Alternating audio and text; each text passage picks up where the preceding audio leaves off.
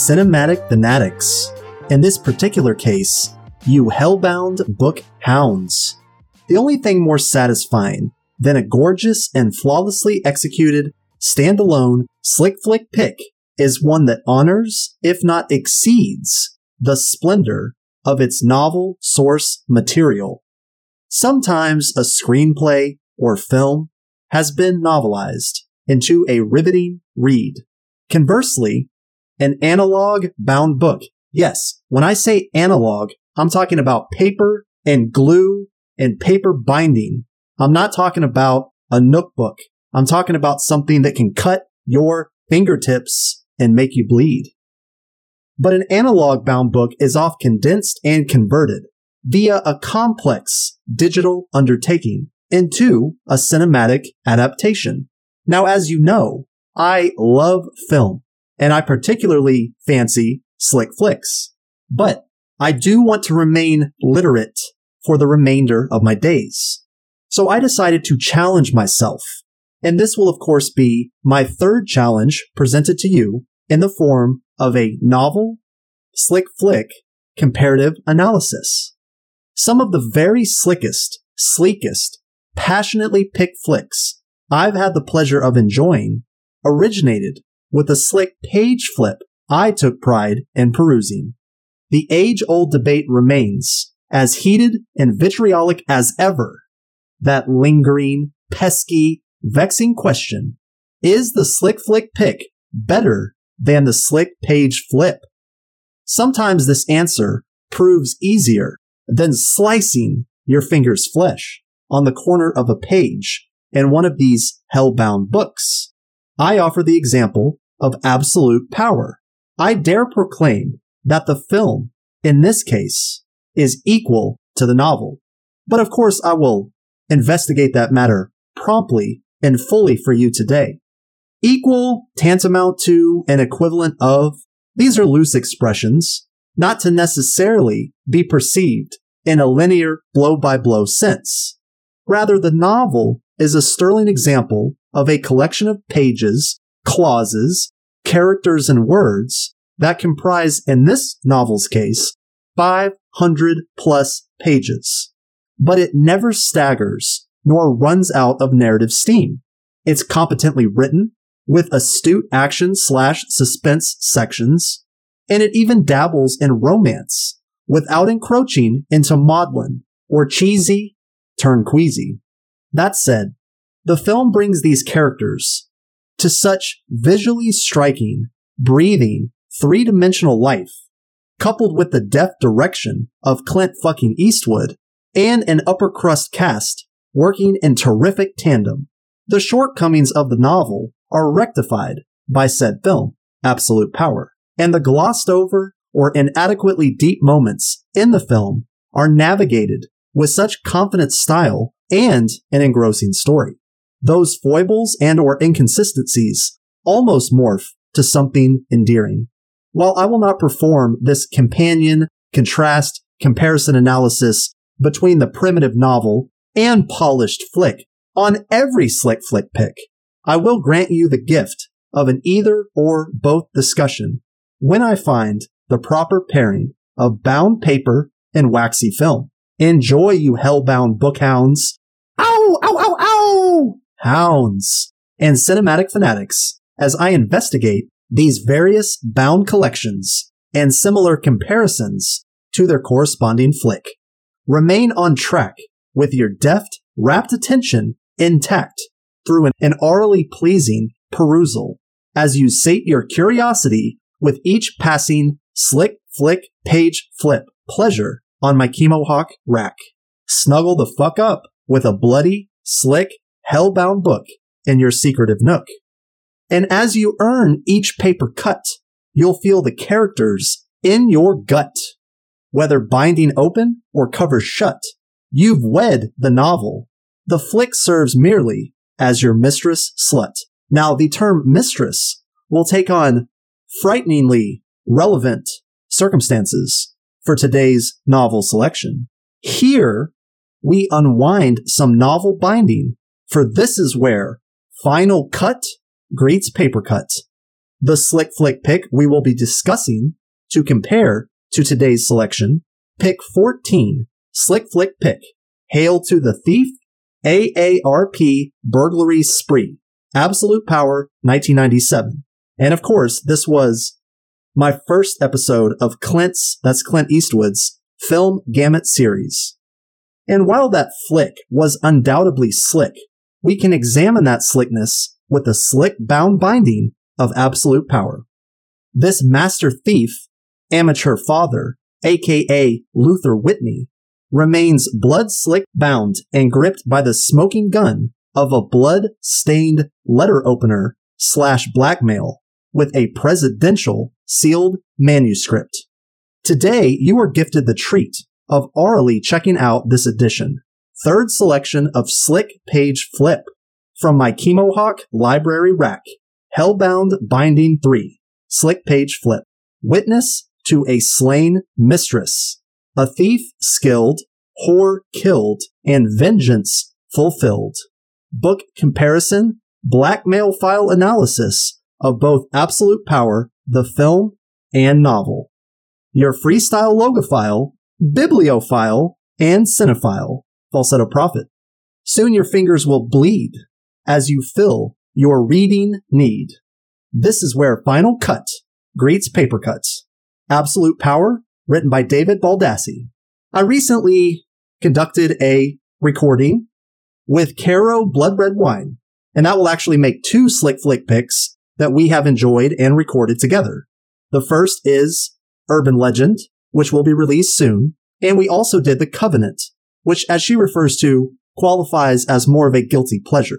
But one thing we spent oodles of time discussing was our mutual love of certain novels. And she is a self-proclaimed avid reader. Well, I am being very selective in which novels I select to compare to a aforementioned slick flick pick. But with absolute power, it was a no-brainer because not only is the film high on my list of enjoyment and rewatchability, I wanted to know more about the source material.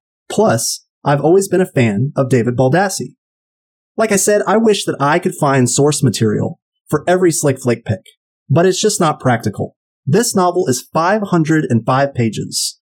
It is dense. There are several subplots and there is a multitude of characters that you have to stay the course with and learn about. The reading is moderate. It's not difficult and it's not for young adults. It's in that sweet, sticky middle, kind of like a good workout where you can still talk if you wanted to, but you're enjoying the workout. So you really just focus on that. Well, with this reading, I had to pay attention. I took some notes and I am ready because I come correct on these slick page flips. Now, this is my third. I don't know how many there will be, but I already have some ideas always rattling around and sprawling out within the vastness and the long corridors of my falsetto mind. I enjoyed this novel. I actually read it twice in the course of about three weeks. It's tricky because kind of like the vampire hunter Blade, all of their strengths, none of their weaknesses, except for the thirst of human blood. This film and this novel, they complement each other. I think they're basically a dead tie because where the book falls short, the film picks up that slack, but the film could have involved some more characterization, dialogue, and richness of the novel. But we got what we got, and it's going to be a rare day that I am particularly critical of a Clint Eastwood directed and starred in feature. All that to say, I would be happy to rewatch this film a couple times a year, but I don't know that I'm going to be rereading the novel anytime soon. So when it comes to sheer enjoyment, I enjoy the film more than the book, but the book is not devoid of its little pleasures. Now, a little bit about David Baldacci. He's an accomplished author. He's written quite a few successful works. Born August 5th, 1960, he's an American novelist, and he's an attorney by education. I don't know if that means he's an autodidact, I'm not sure. But he has written mainly suspense novels and legal thrillers. You know who else has written a lot of the same? John Grisham. He was born in Richmond, Virginia. He is of Italian descent. The last name kind of clues you into that. And he practiced law for nine years in Washington, D.C. after he got a Juris Doctor from the University of Virginia School of Law. I seem to have answered my own inquiry. Now, while practicing law, he turned to novel writing, and it took three years to write Absolute Power, and it was published in 1996.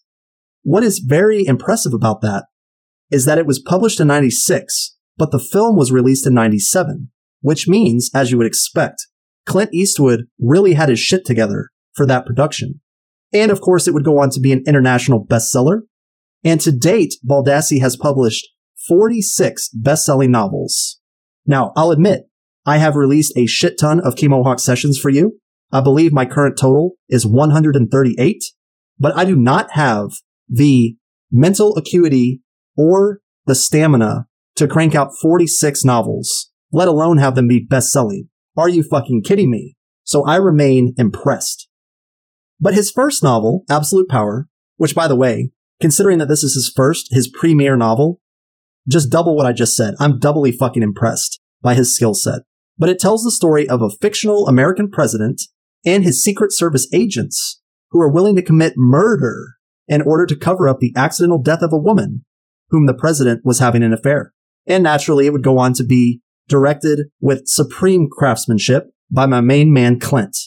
Also, I, I will tell you that Red Devil has recently read one of three of the Aloysius Archer series, and she read one called Dreamtown, also by David Baldacci, and she said it was great. It was one of her favorite LA noir detective novels, and that's the third of three in that Archer series.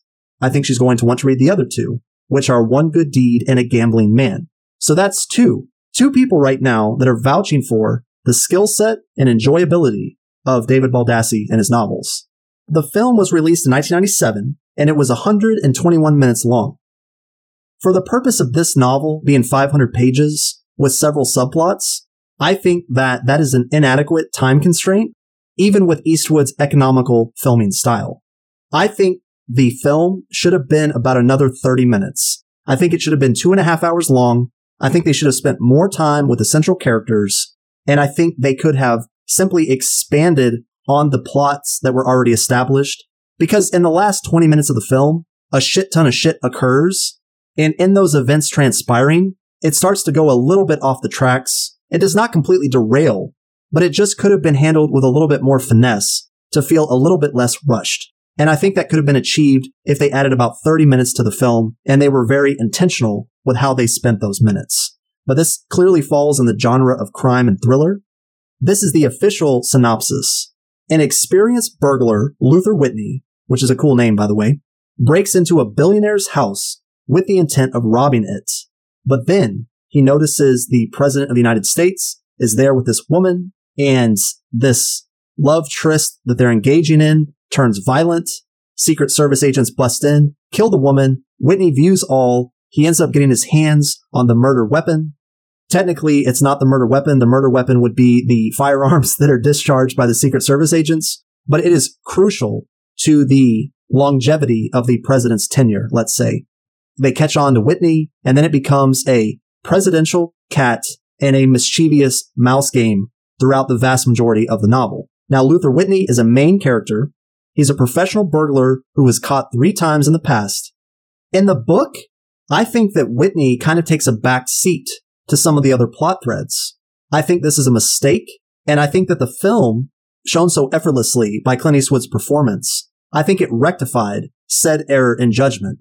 Because Luther is such a complex, sympathetic figure, and I think Clint Eastwood was the perfect casting choice for that role.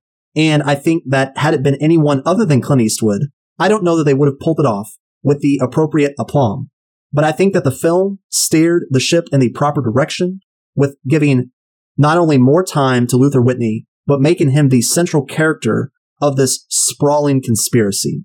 Now, Kate Whitney is his only daughter, and in the book, I would say that even though Laura, Laura Linney, okay, I will tell you here and now that Laura Linney, who personified Kate Whitney in the film, I think she is a very talented actress. But based on the roles that I've seen her in, I think she's kind of bitchy. She was bitchy in Congo. She was bitchy in Primal Fear. She's really bitchy in this film. However, I do like her as an actress. I liked her in the Mothman Prophecies. And upon rewatching Absolute Power the film for like the 15th time, I'm starting to see her gradually less and less bitchy. I really think she's just hurt. And she's playing that in a way that she's limited to screen time in, in a two hour film. But I'm starting to develop more sympathy for her character. But in the novel, she's definitely more of a bitch. So I think that it was also probably a step in the right direction to humanize her more in the film. But I think that Laura Linney, just like Clint Eastwood, visually brought to the screen just what was needed for her by way of the character in the novel. Now, Publishers Weekly called this novel a first rate storyteller who grabs readers by their lapels right away and won't let go until they finished his enthralling yarn. For all its arresting premise, an overblown and tedious tale of capital sins. I disagree with that Kirkus review. I really do, because I think that this novel is well above average. And interestingly, with this novel, there's a dedication page, which, as you know, is a page that's somewhere around the preface, usually a family member or a fellow writer or someone that they decide to devote the work to. Well, in this case, it says, to Michelle, dearest friend, loving wife, partner in crime. I would have written something like partner in presidential crime or partner in high crimes and misdemeanors, because I think that would have been hysterical. Unfortunately, you bibliophiles out there and you cinephiles out there and you cinematic and bibliophatic and whatever, not everybody gets my sense of humor. And I say, shame on them. There's also an epigraph. Absolute power corrupts absolutely. Lord Acton. It's a little on the nose, but fine, whatever. The point is driven home. I can tell you that this novel is gripping, it's suspenseful, and it's the definition of a page turner.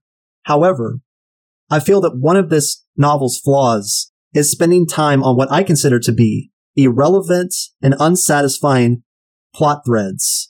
They should have focused more on the central characters. They could have shaved about 75 pages off of the duration of this novel script, but we got what we got and I'm not complaining. I'm just tweaking. Now this novel starts right up at the mansion. We don't get any fluff. We don't get any bullshit. We don't get any setting the table. We go straight into the mansion scene which is great because much like with a Michael Mann film, you want to start off bold or you want to start off very intriguing. And this book just jumps right into it. I would say that along with the characterization, Clint Eastwood is the right age and he's the right look for this Luther Whitney character. Luther Whitney, 66 years old, and much like explained so bluntly in the film, he is a card carrying member of the AARP, which is great because it's a joke in and of itself Clint Eastwood making fun of his age. Oh, I'm old. I'm feeble. I couldn't rappel down a four story mansion, and yet he can. Very nice throwing them off of the burglar's scent. And then there's some really great writing. I mean, this novel is chock full of exquisite clauses and just very clever ways of expressing things. Arteries finish closing up with the clutter of a lifetime. You can see that. You can feel the arteries clogging. I start getting heart palpitations every time I read it. Now, he did fight in Korea, as the film would allow us to understand a little bit later in the film. So he's a Korean war vet. He resides in the Commonwealth of Virginia, and he lives in Middleton, Virginia, which is about 45 minutes from DC. And I like that because you get this sense that we're near DC, we're near all of the politics and the sleaze and the presidential crimes and misdemeanors. We're close to the action without being neck deep in the action. Although ironically, he will find himself in quite a spot here in the first 30 to 50 pages of this novel. He scouted this location, this mansion, for one month at least. And this novel goes into more detail about the plans, the coordination, and all of the prep work that went into pulling off this caper. He also talks about how the tennis shoes that Luther wears make no sound. Now, I am not an avid reader, but I can tell you that I did read Lee Child, a novel of the Jack Reacher series, One Shot. And what I learned about Jack Reacher is that he loved to wear boat shoes because they're silent. So that's something that came to mind. But Luther investigates this mansion all the way to the edge of this cornfield. What I like about this writer is that he spends time on the detail and the details that you would want to hear because you want to know how this burglar plans these capers. You want to know why his reputation is so grand and so gilded. So he takes the time to talk about how there's not going to be perimeter security because there would be, like with motion sensors, there would be way too many false alarms on account of small animals and various critters knocking things over, causing a ruckus, and leading to security having to go out for these red herrings. So I appreciate that level of detail. Now, Luther had been in this very mansion in the daylight at a prior moment, scouting everything out. And I don't know that the film went to that level of detail, but he knows everything about this mansion. The house was built in the last five years. And much like in the film, at least him talking about it in the film, he got plans from the courthouse and the commissioner's office. So this motherfucker comes correct when he's going to be pulling off these crimes of the century. Now, much like the Native Americans, Luther Whitney prefers to leave no traces, as you would expect from a brilliant B&E man. Now, this is going to be, in theory, about a $2 million haul, so well worth the seed money that he invested in this little criminal caper. We also learn here that the president has a high tolerance for booze. So in the film, things start up with Whitney being in this safe, and he's in this safe room, and the president is there with that girl who is Jan in the office, and there's laughter, and then they're just already in the bedroom. This goes into a little bit more detail. This shows the presidential motorcade rolling up. He's flirting with this girl, getting her drunk in the limo. His chief of staff, or thief of staff, is right there with him. And the thief of staff has a crush on the president, which this novel goes into much more detail. You do have the same two SS guys. You've got Bill Burton and you've got Tim Collin, but there's a whole nother vehicle with two other Secret Service agents in the novel. This was not the same in the film, but it's a minor discrepancy. Gloria Russell, his chief of staff, she wants the presidential pin, if you know what I mean. She wants to bang the president so bad, kind of like a Monica Clinton situation. She has the hots for this president, and she has for a long time. And that will play a significant plot thread as matters materialize. Also, again, with this great writing, this expression, but her gentleman caller tonight was in an altogether different class. This president not only is in the highest office, but he seems to have quite the reverence from the female American citizens. And so that would be anticipated that even these rich socialite women, model women, would be attracted to him as well. This guy is completely new. I never once saw nor heard from him in the film, but his name is Jack Graham. He was a former athlete. He's 32. He's capable. And his wife, or soon to be wife, excuse me, her name is Jennifer Rice Baldwin. This will be a significant plot thread in the novel because his relevance, Mr. Jack Graham's relevance, he's an attorney. He used to date Kate Whitney, Luther Whitney's daughter, and he used to be good friends with Luther.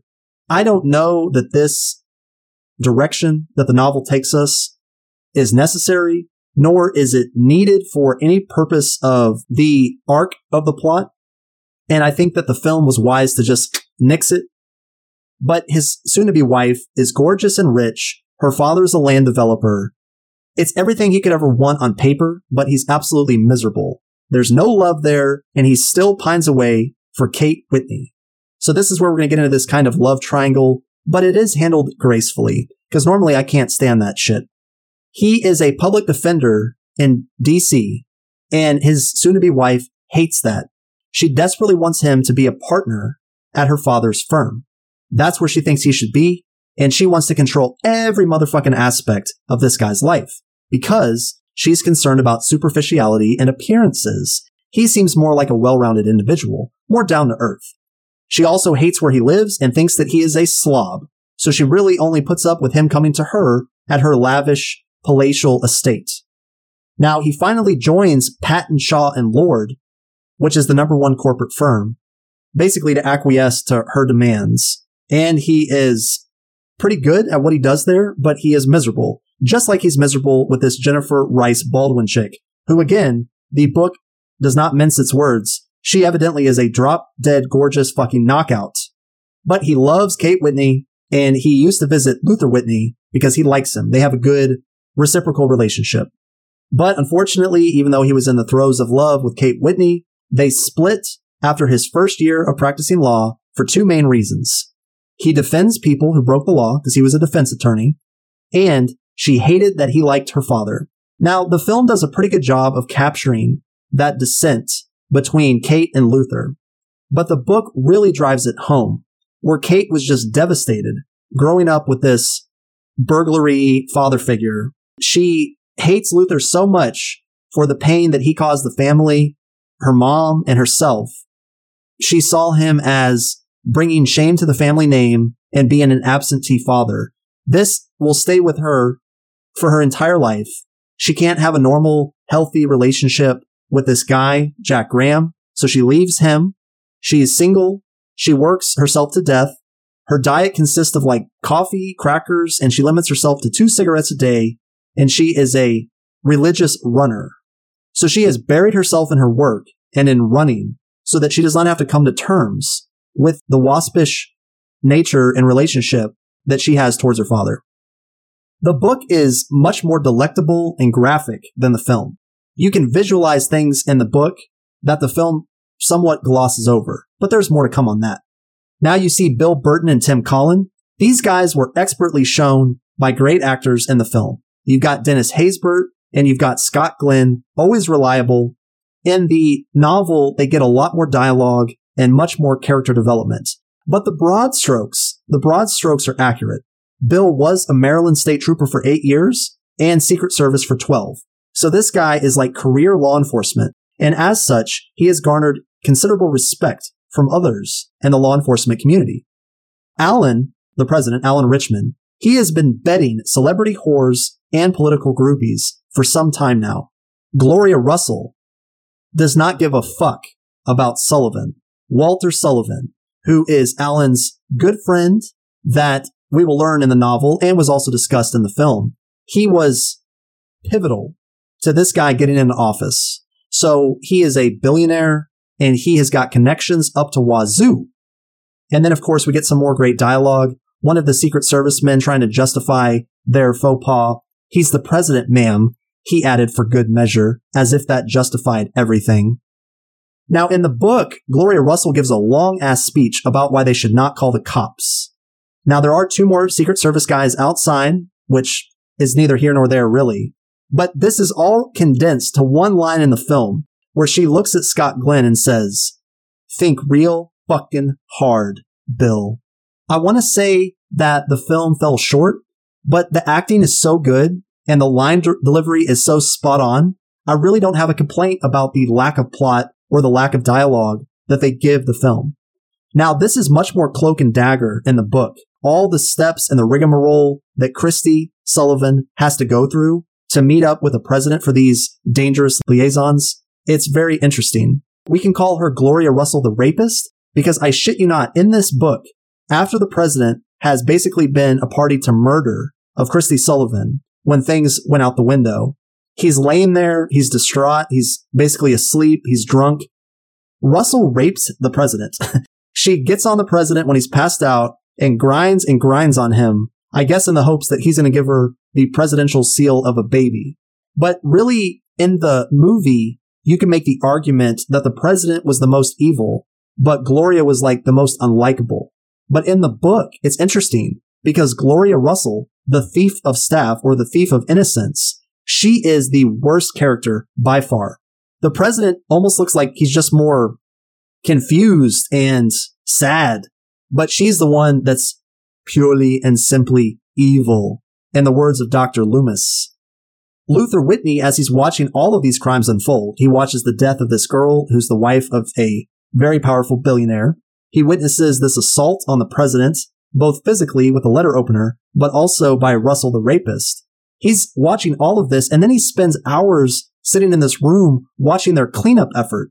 And he admires their level of detail and thoroughness, which is interesting because he's looking at it through the eyes of a meticulous thief. There's a lot more time on how they sanitized the crime semen scene, we'll call it, in the book. They spend a lot of time talking about how they got the blood out of the carpet fibers. And I actually really liked all that detail. It's like a fucking CSI episode. Tim gives the letter opener to Russell, just like in the film. But this leads to this budding subplot, which will be stricken entirely from the film. I think sleazy rich bitch would probably be her informal epitaph if I had a say in the matter. It's just interesting because Russell is just such an unusual character and she's so important to the, the suspenseful moments of this novel. Now, much like in the film, Luther has a hundred feet coil of strong nylon rope and also a big difference here. Now, as you can expect, he gets away from the mansion and all that, but Luther actually heads out of the country to Barbados to escape initially. Whereas in the film, he never actually gets on the airplane because he sees this press conference. So that's a little different. And then we get some more great writing. He held up the leather bag she had bought in Georgetown for a hundred bucks and now worth incalculably more to her. The letter opener is missing. Whoops. So that will be a MacGuffin, this letter opener, but it also is a sensical plot thread.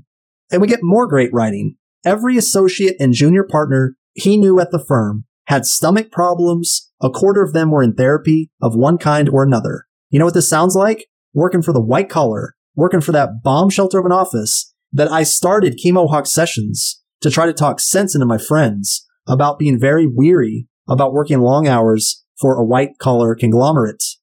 We get more great writing. Jack watched their pale faces and softening bodies as they marched daily through the pristine hallways of PS&L, bearing yet another Herculean legal task.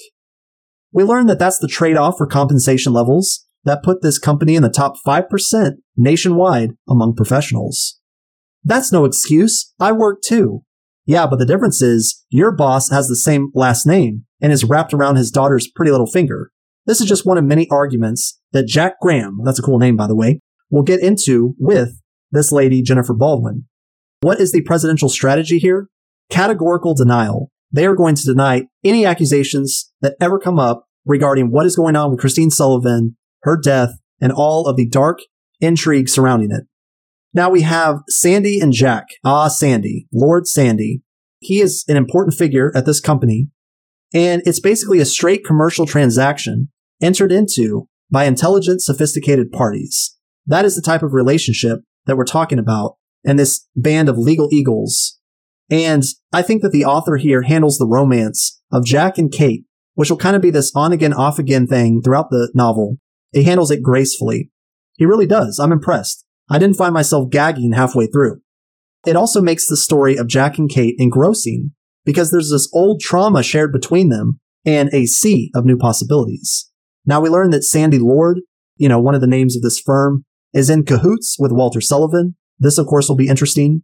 And Jack cares about his colleagues at this firm, and he's very interested to learn just what the hell happened to a former partner, Barry Alvin. Well, Barry was fired ultimately, and Jack is told, we saw Barry as a high priced liability without the talent to leverage himself. Now that sounds familiar. Well, Ransom Baldwin is Jennifer Baldwin's father. I just love again this writing on page 134. Your head high, your conscience clear, your beliefs intact. Jack Graham and Sandy, you don't pull any punches, do you? I don't have time for that, Jack. Not for the last 20 years. If I didn't believe you could handle the direct approach, I would have just bullshit with you and let it go. Well, Sullivan, his relevance to this whole legal triangle is that he is Patton Shaw's biggest client. There is a longer, wider investigation of Christine Sullivan's death in the book. They go to great detail with the interviews, the canvassing, the CSI, the DNA analysis. This book clearly did its homework on how you properly conduct a follow up to a crime and all of the circumstances that go into investigating it. Now we get Seth Frank, portrayed brilliantly by Ed Harris in the film. I really liked his character in the film, and I think that he really did justice to the character Seth Frank as is seen in the novel. It was interesting in the film watching Ed Harris think out loud as he was trying to figure out just what the fuck happened, but the novel gives it much more time and it expands upon it and it expounds on it, and I actually appreciate that. Now these Secret Service dudes tossed the weapons that they fired in the Severn River, well, what is the Severn River? It is a tidal estuary 14 miles long, located in the state of Maryland. Now you know. Bill Burton had actually jumped in front of Alan's body six years prior. So as you would expect, he is quite the hero. And I believe that in the film, they adequately portray, kind of through Seth Frank, that people have a lot of respect and admiration for Bill Burton. This is very prescient, but I shit you not, my face dropped when I just saw that in the novel, one of the subplots deals with a Russia-Ukraine conflict and Sullivan with his billions is in the process of trying to work out a deal with Ukraine because in this novel, Ukraine is America's ally. But I think it's interesting because that is happening right now. Maybe it's prophetic. Maybe it's coincidental. I don't know. But I thought that that was very interesting and eye opening. Now Jack goes to visit Luther And just like in the film, Luther keeps his key in the plant on his porch. Sandy Lord is the attorney to Walter Sullivan. This is where this other subplot starts to materialize, where Tim, the Secret Service agent, and Gloria start bumping fuzzies. But naturally, with Gloria being Gloria, there's more in store, and she's up to no good. And this plot will slowly unravel as the novel proceeds. Similar to the film, but a little different, Walter Sullivan wants revenge for his wife's murder, and he hires this assassin, Michael McCarthy. But in the novel, they are on a plane. They're not at Walter Sullivan's residence.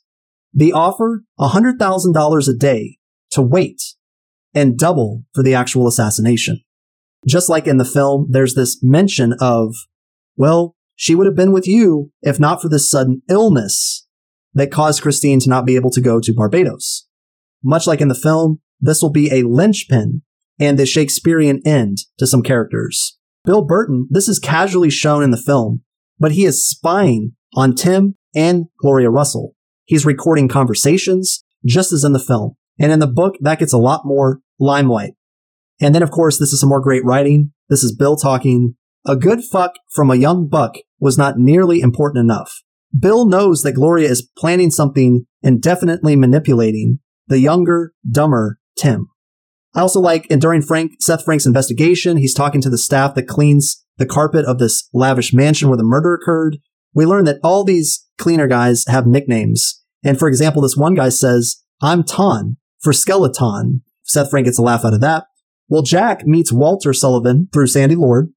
Sullivan gives Jack respect when he learns that he is Baldwin's quote, legal eagle. So that will be an interesting plot thread as well. And of course, we're told that the Ukraine has massive natural resources. And again, I say this is so prescient, so prophetic, because here we are today. And they are interested in a deal with IRBMs, which are intermediate range missiles, basically for, for Ukraine to try to sell them to America. So Walter Sullivan is wanting to get involved in this arms manufacturing transaction, which could lead to a colossal turnaround. They would be able to buy these weapons from Ukraine and then sell them internationally because there are stipulations in place where the Ukraine can't just sell them to anyone because of sanctions. There's just kind of this underlying plot where they're trying to make a shit ton of money profit buying and selling these IRBMs. Luther Whitney taunts Gloria, just like in the film, so that's nice to see. There's a really good scene where Bill Burton confronts Tim about the screwing around with Gloria Russell and trying to warn him, even though there is some friction between these two Secret Service agents over how everything played out. He basically has a no nonsense talk with him, trying to set the guy straight.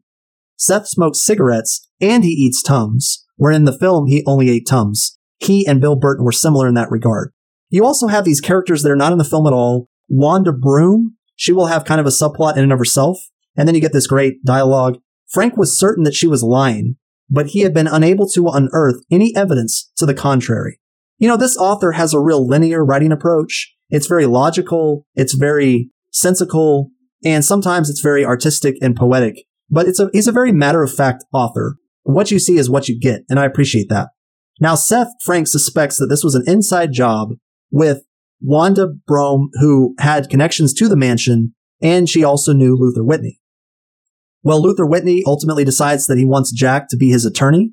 We also learn that Wanda dies because she has an overdose of digitalis which stimulates the heart muscle, and she ultimately commits suicide because she's so distraught over the fact that she was involved in giving information to Luther for the alarm code, but she was friends with Christy Sullivan. And as Christy Sullivan died, even though this had nothing to do with Luther Whitney's presence there, she feels so grief stricken, she ultimately commits suicide.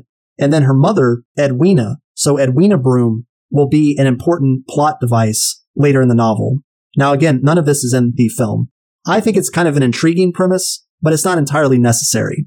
Now, the letter, there's this, what everyone writes off as a suicide note from Wanda, but Edwina knows better. She knows that this is not Wanda's handwriting, but Luther Whitney's handwriting. So it actually ends up kind of being a code that Edwina is able to crack, knowing that Luther Whitney is involved.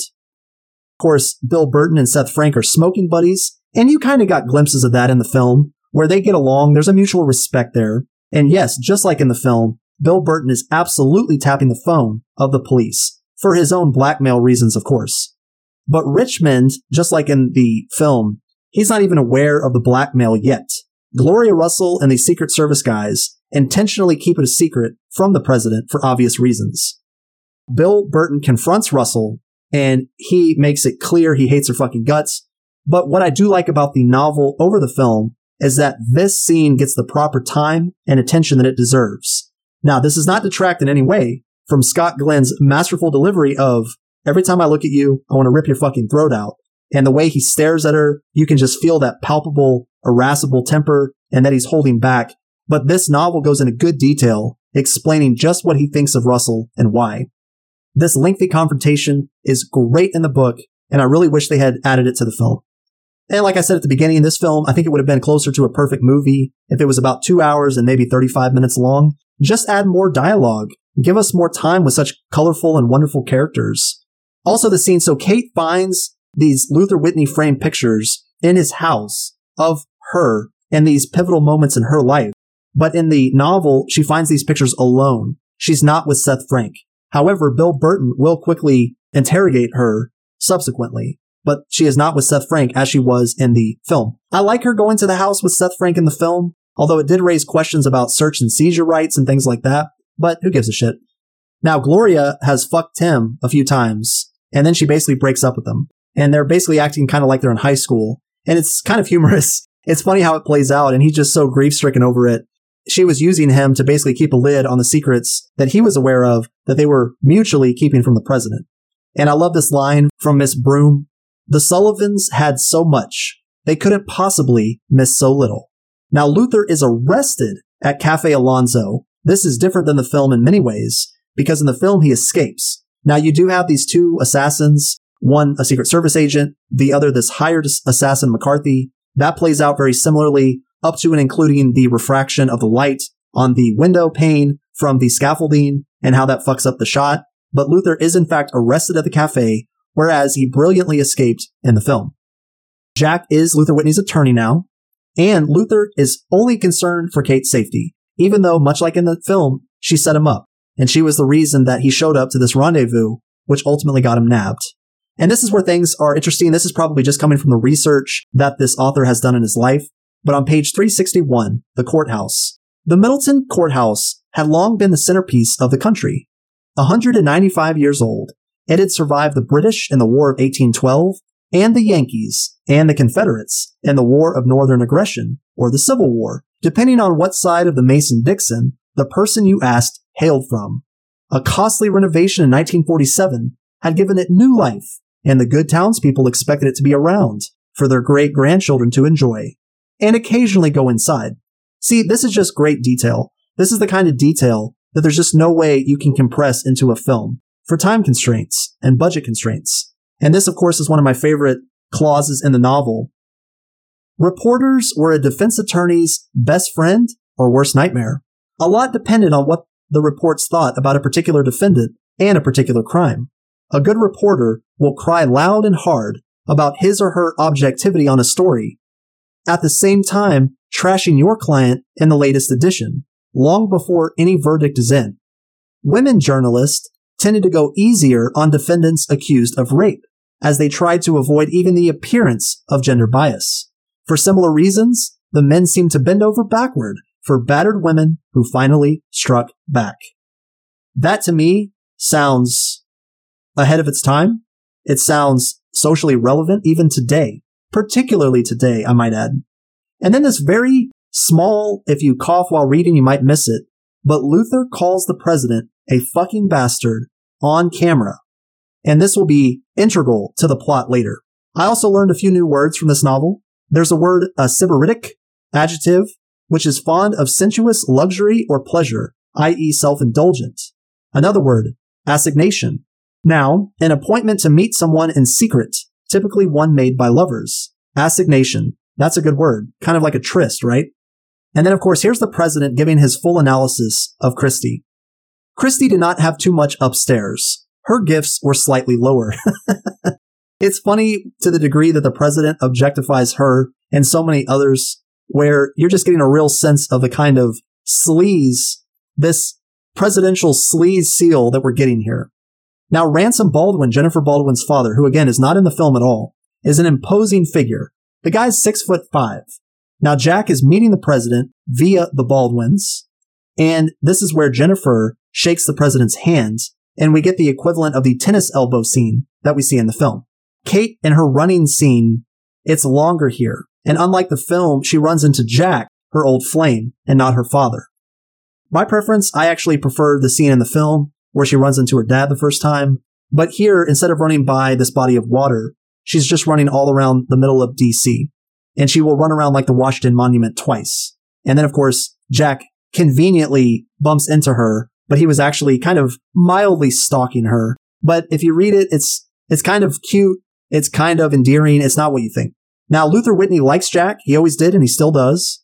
And we see, or we, we get to read about Luther Whitney spending time getting a will done. He's developing pictures. These pictures will ultimately be used for a plot device and for blackmail. When Luther Whitney flies out of the country towards the beginning of the novel after the crime, the flight path is Dallas to Miami, Miami to Puerto Rico, or Puerto Rico, and then Barbados. And he has a disguise, and his name for this disguise is Arthur Lannis. Now, the film spends quite a good amount of time with a discussion about fake IDs and disguises, so it's, it's a reasonable facsimile. We just get a little bit more information here in the novel and more great writing. But like River Rocks, they had eroded over the years. They were not what they were. So happens to us all, does it not? And then he also has here, he had rehearsed this convo for the last two hours. Every possible question, exchange, deviation. We feel sorry for Edwina Broom, her daughter Wanda, who committed suicide, and it is in her grief that new truths will be discovered. You learn more about Seth Frank in this novel. He has a family. I actually thought it was kind of a cool play out where in the film, Seth Frank kind of falls for Whitney because there is no Jack Graham or even mention of Jack Graham in the film. So I felt like it was more central when you have this detective assigned to the case, Ed Harris, and he has to investigate and question Kate Whitney. So I felt like that was an organic approach. Seth Frank is a likable guy. He was likable in the film, but it's hard not to be when you're Ed fucking Harris. Even when that guy's a villain, he's goddamn likable. But in this novel, you just really get the sense that he's trying to do the right thing and he can be taken at his word. Another great little line here from the novel. Nature's parting laugh to the living. Beautiful one minute, rotting the next. This, of course, is in relation to Christy Sullivan. Okay, we learn about how to get fingerprints, which if you've ever watched any crime related show ever, you already know. But superglue has a chemical, cyanoacrylate, I believe, and it's the best method of fuming and can pull prints right off. We get more of the Seth investigation. It's very enthralling. We get to see what he sees, think how he thinks, and I appreciate that aspect of this absolute power novel. We learn that Whitney used a counter which runs massive combos of numbers through the security system until it finds a match. This was briefly shown in the film. Of course, we hear that whoever committed this break-in or committed this crime knew their shit. Well, no shit. Huge twist here. In the book, Collin kills Luther Whitney. Gunshot, heavy duty ammo, kills him instantly. This is completely different from the film. In the film, Luther Whitney does not only not get shot, but he never gets arrested and he escapes and all is well at the end of the film. In this novel, he's assassinated like two thirds of the way through the book. And I was shocked. I'm like, holy shitballs. And what sucks is in the book, you really don't get a lot of time with him like you do in the film. And I thought making him the primary protagonist in the film was definitely narratively a step in the right direction.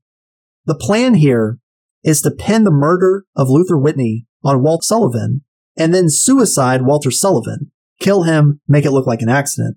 Bill and Tim do kill Sullivan subsequently, and they make it look like a suicide.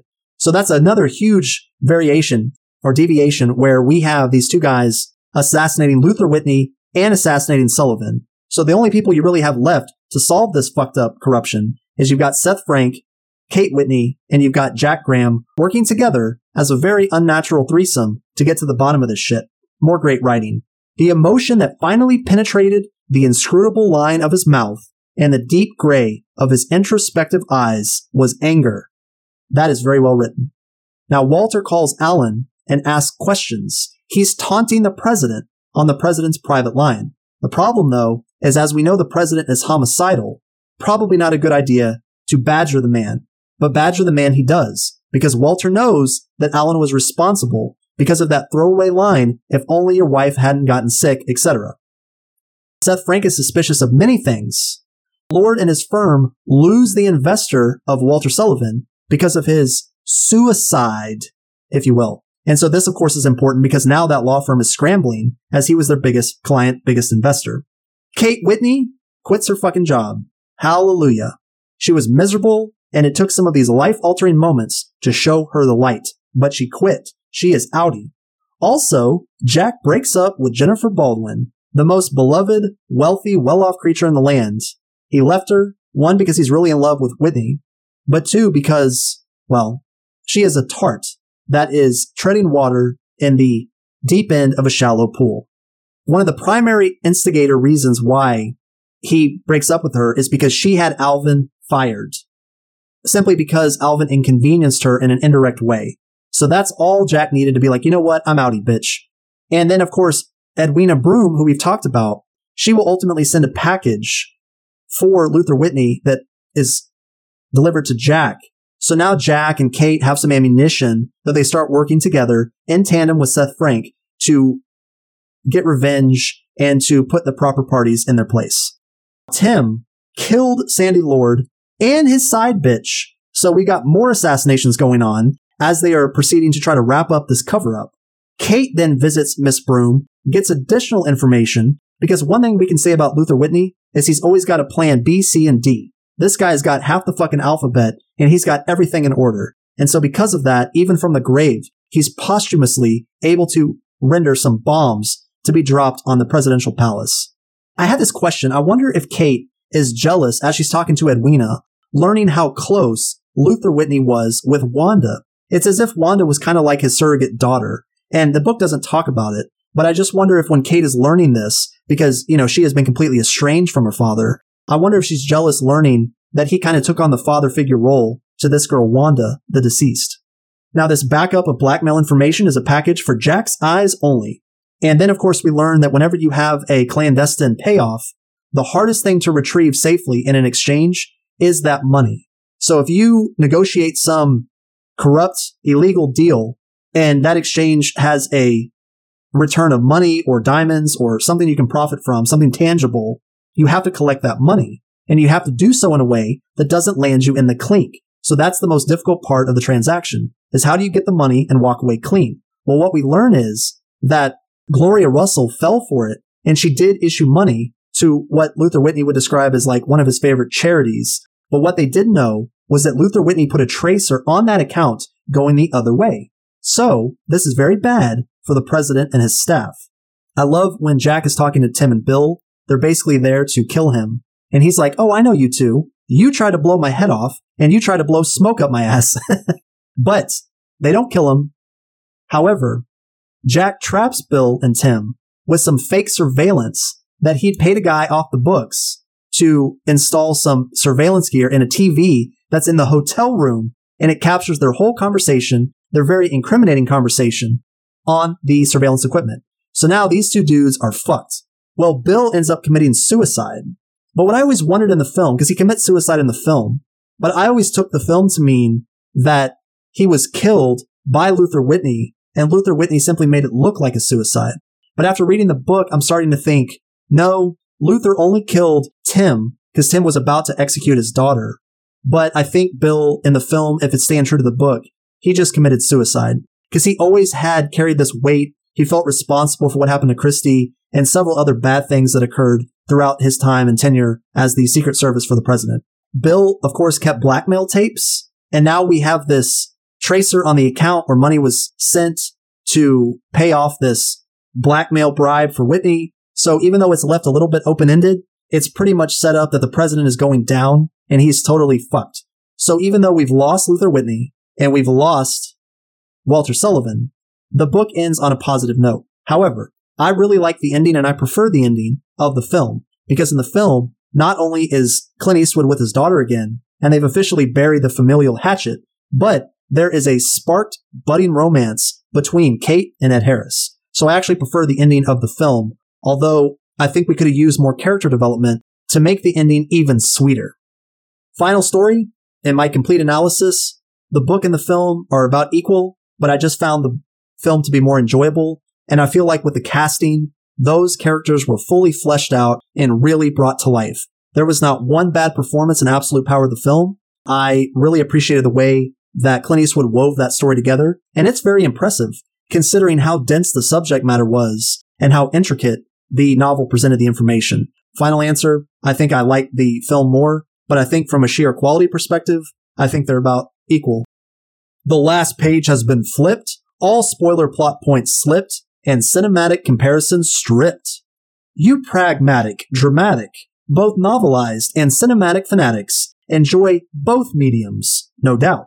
Whether it is an enlightening entertainment you read or to the astonishment of your visual cortex, some slick flick you choose to watch, you can experience both insightful delights on Chemohawk Sessions. Lingering last minute advice. One, please go to Chemohawk Sessions on Apple Podcast and rate me and leave comments. I would very much appreciate your words. They would mean the world to me. Secondly, please don't settle in your respective layer Nook with a digital Nook book, but rather grab a primitive, analog, paper-bound book that can silently amuse you and draw your very personal DNA through a looming paper cut. The presidential motorcade may arrive. Secret Service, sinister Secret Service that is, in tow, when the film medium has completely waylaid and won over the cozy nook headspace of perusing an amusing F-Stars book. Revisit the aurally pleasurable auditory halls of my Chemohawk Sessions library soon for your next slick flick pick slash slick page flip comparison. Hellbound Binding 4, slick page flip, thick weeds, chin high, betray thin lies. Every dolly finds their folly. Sleeping with the Weeping Willow. Book comparison, re-reading, Twixt, the Winter's Bone film and Winter's Bone novel. I don't know if you've seen Winter's Bone. I don't know if you've read Winter's Bone, but I highly recommend both. And soon you will get a slick flick pick of Winter's Bone, and you can listen to the slick flick pick review, you can listen to the slick page flip review, and you will be in good fucking company. Your worthwhile cinephile and freestyle paper cut bibliophile. Woo! That is a mouthful if I do say so myself. Falsetto, Prophet, out.